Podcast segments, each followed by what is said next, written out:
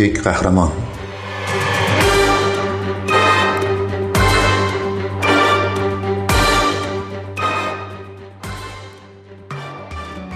Sloths are very cute because they're very slow animals. خرس های تنبل خیلی بامزه و قشنگن. چون حیوانات کند و تنبلی هستن. دوست دارن که از جایی آویزون بشن و همیشه لبخند روی صورتشونه. اینجا در سورینام ما بیشترین جنگل های بارانی کل دنیا رو داریم. ولی خرس های تنبل زیستگاهشون رو در مناطق شهری از دست دادن. وقتی خرس های تنبل توی دردسر میافتن اون کسیه که باید خبر کنید. خرس های تنبل از درختها آویزون میشن خیلی آروم حرکت می‌کنن و با یک نگاه لبخند به لبهای آدما میارن در سالهای اخیر اینترنت به اونها کمک کرده که بین عاشقین حیوانات شهرت بالایی به دست بیارن. ولی در کشور سورینام که در آمریکای جنوبی واقع شده یک زن برای بیش از ده ساله که محافظ خرسهای تنبل شده. مونیک پول عشقش برای این حیوانات رو در سال 2005 کشف کرد. وقتی که به دنبال سگ گم شده اش میگشت او با جامعه محافظین حیوانات تماس گرفت و با خبر شد که یک بچه خرس تنبل یتیم شده. پول قبول کرد که سرپرستی اون رو به عهده بگیره. پول که برای نحوه نگهداری از این حیوانات از متخصصین بین المللی مشورت می گرفت میگه من چیزی درباره خرسهای تنبل نمی‌دونستم ولی خیلی یاد گرفتم. حالا وقتی که خرسهای تنبل مجروح میشن یا توی دردسر میافتن همه به ما زنگ می‌زنن. پلیس، آتیش نشانی و حتی باغ وحش ها به من زنگ می‌زنن. پول در ادامه میگه بعضی ها منو خانم خرس تنبل صدا می‌زنن. فکر می‌کنم این یه افتخاره. امروزه مؤسسه غیر انتفاعی پول به نام Green Heritage Fund Suriname به محافظت از خرسهای تنبل کمک می‌کنه و برنامه های حفاظتی دیگری رو هم در کشور اجرا می‌کنه.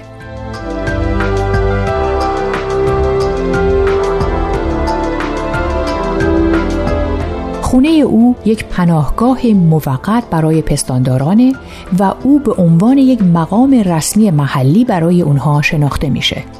پول همچنین به موچخارها، گورکنها و جوجه تیغی ها پناه میده.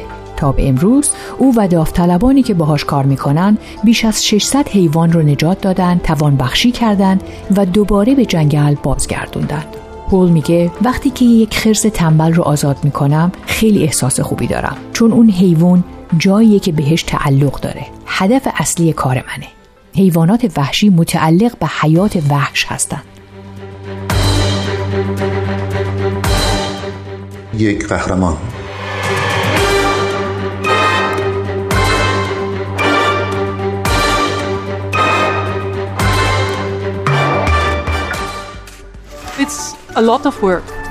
Wherever I... کارهای زیادی هست که باید انجام بدم. ولی وقتی به خونم میرم خرس های تنبل رو می‌بینم. اونا اینجوری زندگی می‌کنن. میخوابن می‌خورن خودشونو تمیز می‌کنن و دوباره میخوابن. خبرنگار CNN با پول راجع زندگیش با خرسهای تنبل و کارهای محیط زیستیش صحبت کرده. ازش می‌پرسه چه خطرات و ریسک هایی خرسهای تنبل رو در سورینام تهدید می‌کنه. 94 درصد کشور سورینام جنگله که بالاترین میزان پوشش جنگلی در سراسر دنیاست. خرس های تنبل در این قسمت از دنیا در معرض خطر نیستند ولی این به این معنا نیست که تهدید نمیشن. عمده خطری که این خرس ها با آن روبرو هستند در منطقه شهری نزدیک پاراماریبو پایتختی کشوره. من به طور متوسط هفته یک تماس در مورد این خرس ها دریافت می‌کنم. همینطور که شهر توسعه پیدا می‌کنه این حیوانات زیستگاه جنگلیشون رو خیلی سریع از دست میدن.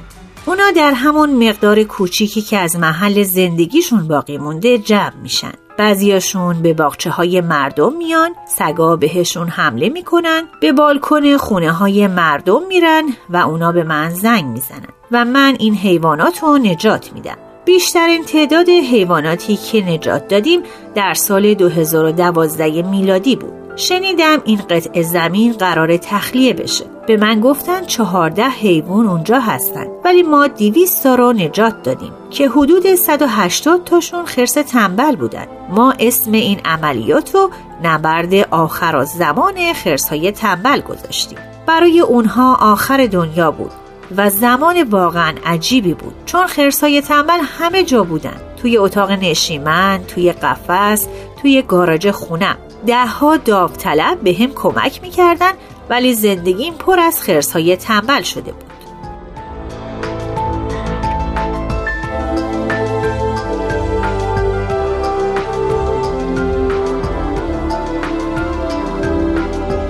زندگی با خرسهای تنبل چطوریه؟ خرسای تنبل حیوانات خونگی نیستن ولی من خونم رو با اونها قسمت می‌کنم و این تجربه خاصیه. می‌تونم ساعتها اونا رو تماشا کنم. یک خرس تنبل میخوابه خودشو تمیز می‌کنه غذا می‌خوره و بعد دوباره میخوابه. این تمام زندگیشه. اونا هفته یک بار مدفوع می‌کنن و این خیلی خوبه. من واقعا دلم نمی‌خواد اونا رو توی قفس نگه دارم. بعضیاشون آزادانه این ور اونور میرن. ولی بقیهشونو مجبورم توی قفس در بیرون خونه نگه دارم. هر حیوان ماهیت و شخصیت خودشو داره. بعضیا بیشتر کنجکاون ولی بعضیا هم آروم و خونسردن. اونا حیواناتی باهوش و هوشیار هستند اونا مثل میمون از این درخت به اون درخت نمیرن. اول شاخه رو لمس می‌کنن اگه سفت و محکم باشه جابجا جا میشن. اونا خیلی از خودشون خوشنودن. فکر می‌کنم ما آدما باید از اونا یاد بگیریم. یک قهرمان.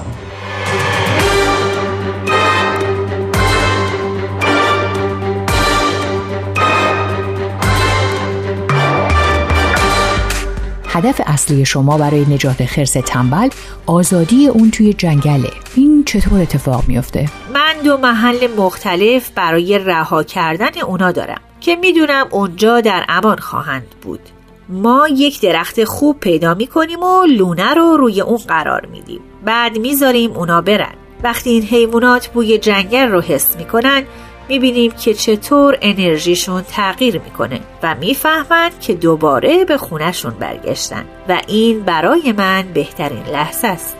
من در مرکز شهر زندگی می‌کنم ولی یک مرکز تجدید اسکان در جنگل دارم که به این حیوانات قبل از اینکه در جنگل رهاشون کنیم فرصت تمرین مهارت‌های زندگی رو میده این مکان همچنین محل خوبی برای آموزش مردم درباره این حیوانات و اهمیت و زیبایی جنگل های بارانی این منطقه است.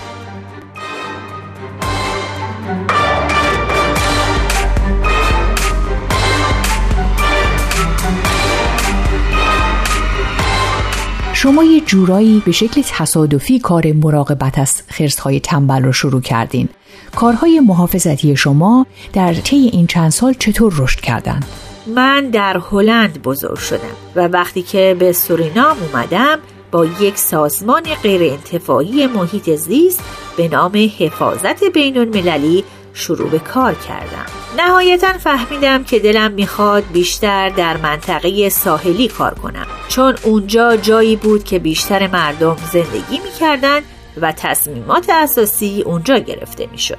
نجات خرس های تنبل یک قسمت از کاریه که ما انجام میدیم.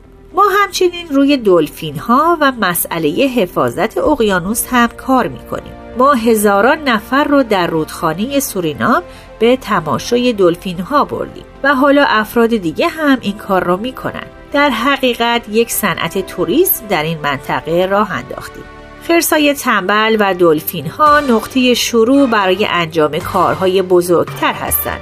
اونا نمونه های خوبی هستند که به مردم کمک می‌کنن محیط زیستشون رو بیشتر بشناسن و درک کنن. اگه می‌خوایم این حیوانات رو حفظ کنیم باید محیط زیست رو حفظ کنیم.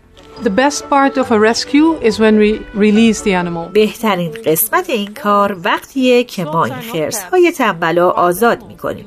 خرس های تنبل حیوانات خونگی نیستن. حیوانات وحشی هستند که به طبیعت تعلق دارن. برگرفته از سایت CNN Hero اگه دوست دارید با قصه قهرمان این هفته ما بیشتر آشنا بشید یه سری به شبکه های اجتماعی و کانال تلگرام Persian BMS بزنید. یادتون نره که قسمت های دیگه این مجموعه رو هم می‌تونید در وبسایت Persian BMS بشنوید.